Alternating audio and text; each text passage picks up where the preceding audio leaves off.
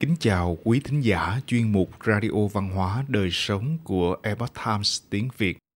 Hôm nay, chúng tôi hân hạnh gửi đến quý thính giả bài viết của tác giả An Linh có nhan đề Nội hàm sâu sắc của hôn nhân Trí tuệ hàng trăm năm của người xưa Do Ngân Hà chuyển ngữ, mời quý vị cùng lắng nghe.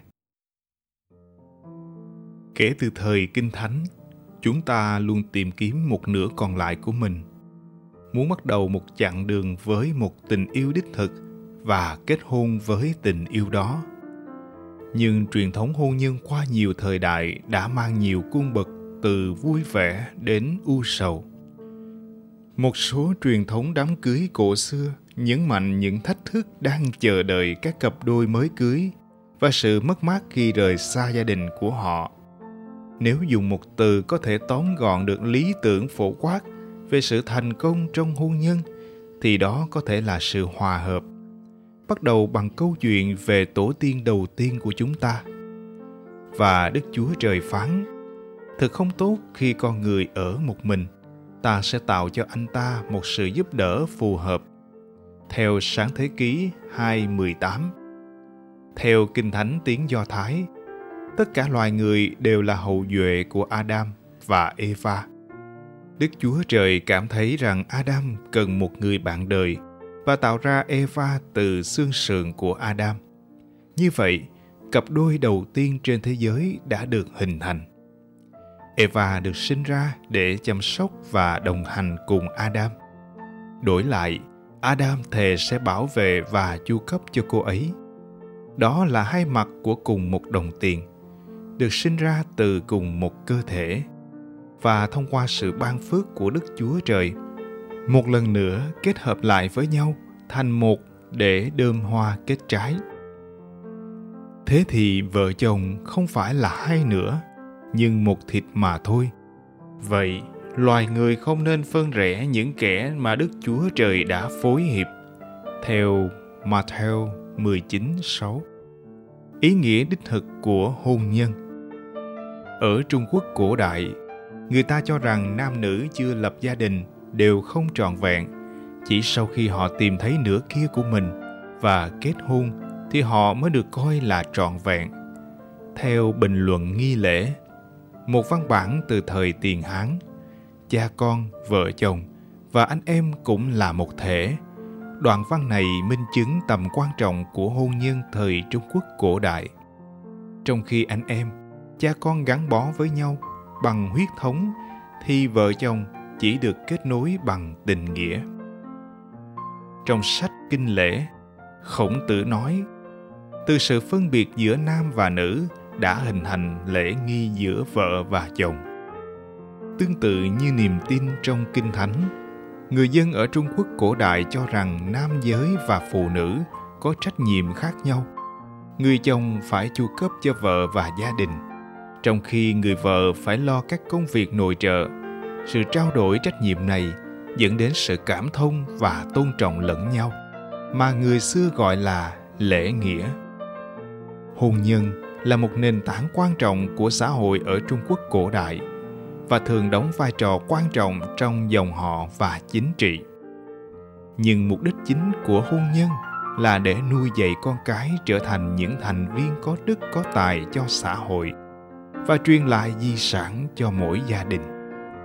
Như sách kinh lễ nói, lễ thành hôn nhân nhằm mục đích gắn kết tình yêu giữa hai gia tộc từ các gia đình khác nhau với suy nghĩ bảo đảm các lễ nghi trong việc thờ cúng tổ tiên đồng thời bảo đảm sự kế tục của dòng họ nghi lễ cổ xưa do tính chất thiêng liêng của hôn nhân thời trung quốc cổ đại có những quy tắc nghiêm ngặt về nghi thức xung quanh nó.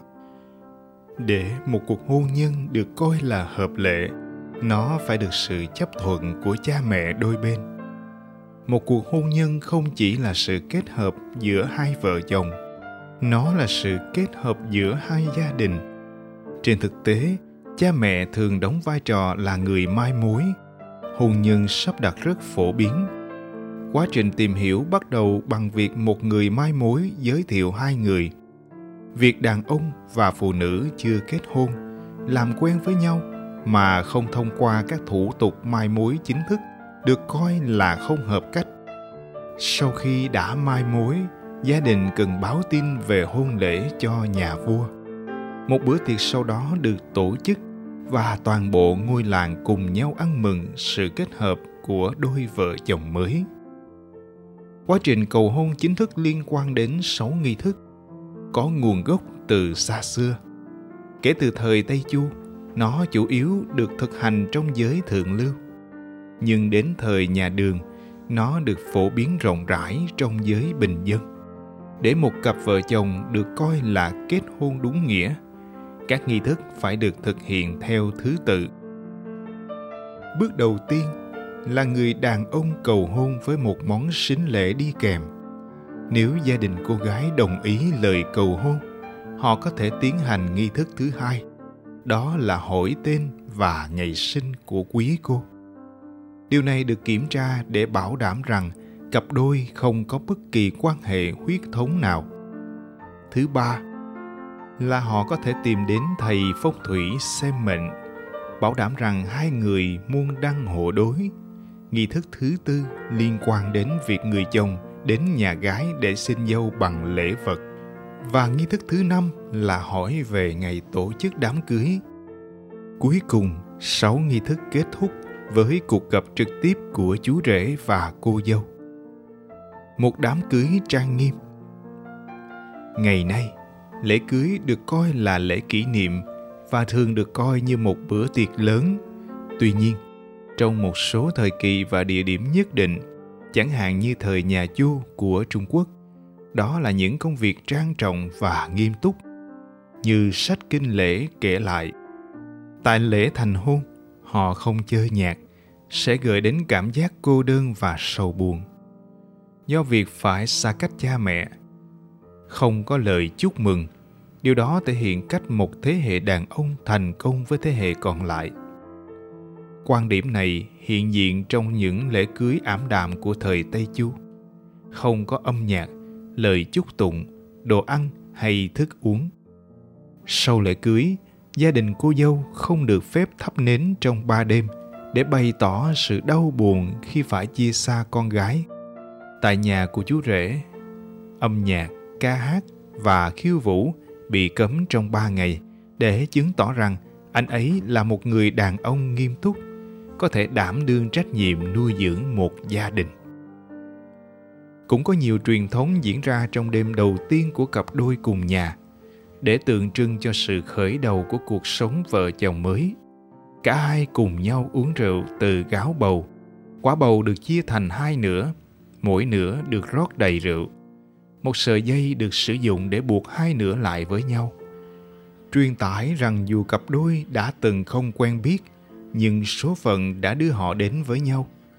Bầu và rượu thường có vị đắng. Điều này báo hiệu những khó khăn trong tương lai mà cặp đôi sẽ phải đối mặt. Một truyền thống phổ biến trên khắp trung quốc là vợ và chồng cắt một lọn tóc và buộc chúng lại với nhau để tượng trưng cho mối liên kết và gắn bó vĩnh cửu. Mặc dù quá trình kết hôn đã thay đổi mạnh mẽ qua nhiều thế kỷ, nhưng ngày cưới của một người vẫn là một trong những khoảnh khắc quan trọng nhất của cuộc đời. Giờ đây, thế giới đã quá chú trọng vào cá nhân và chia nhỏ thành hàng nghìn nền văn hóa. Việc tìm thấy hai người cùng đồng tình về ý nghĩa và mục đích thực sự của hôn nhân – đang trở nên hiếm hoi nhưng vẫn có niềm hy vọng phổ biến rằng với sự an bài của chúa mỗi người chúng ta sẽ tìm thấy một nửa phù hợp hoàn hảo của mình và sánh bước bên nhau trong suốt quãng đời còn lại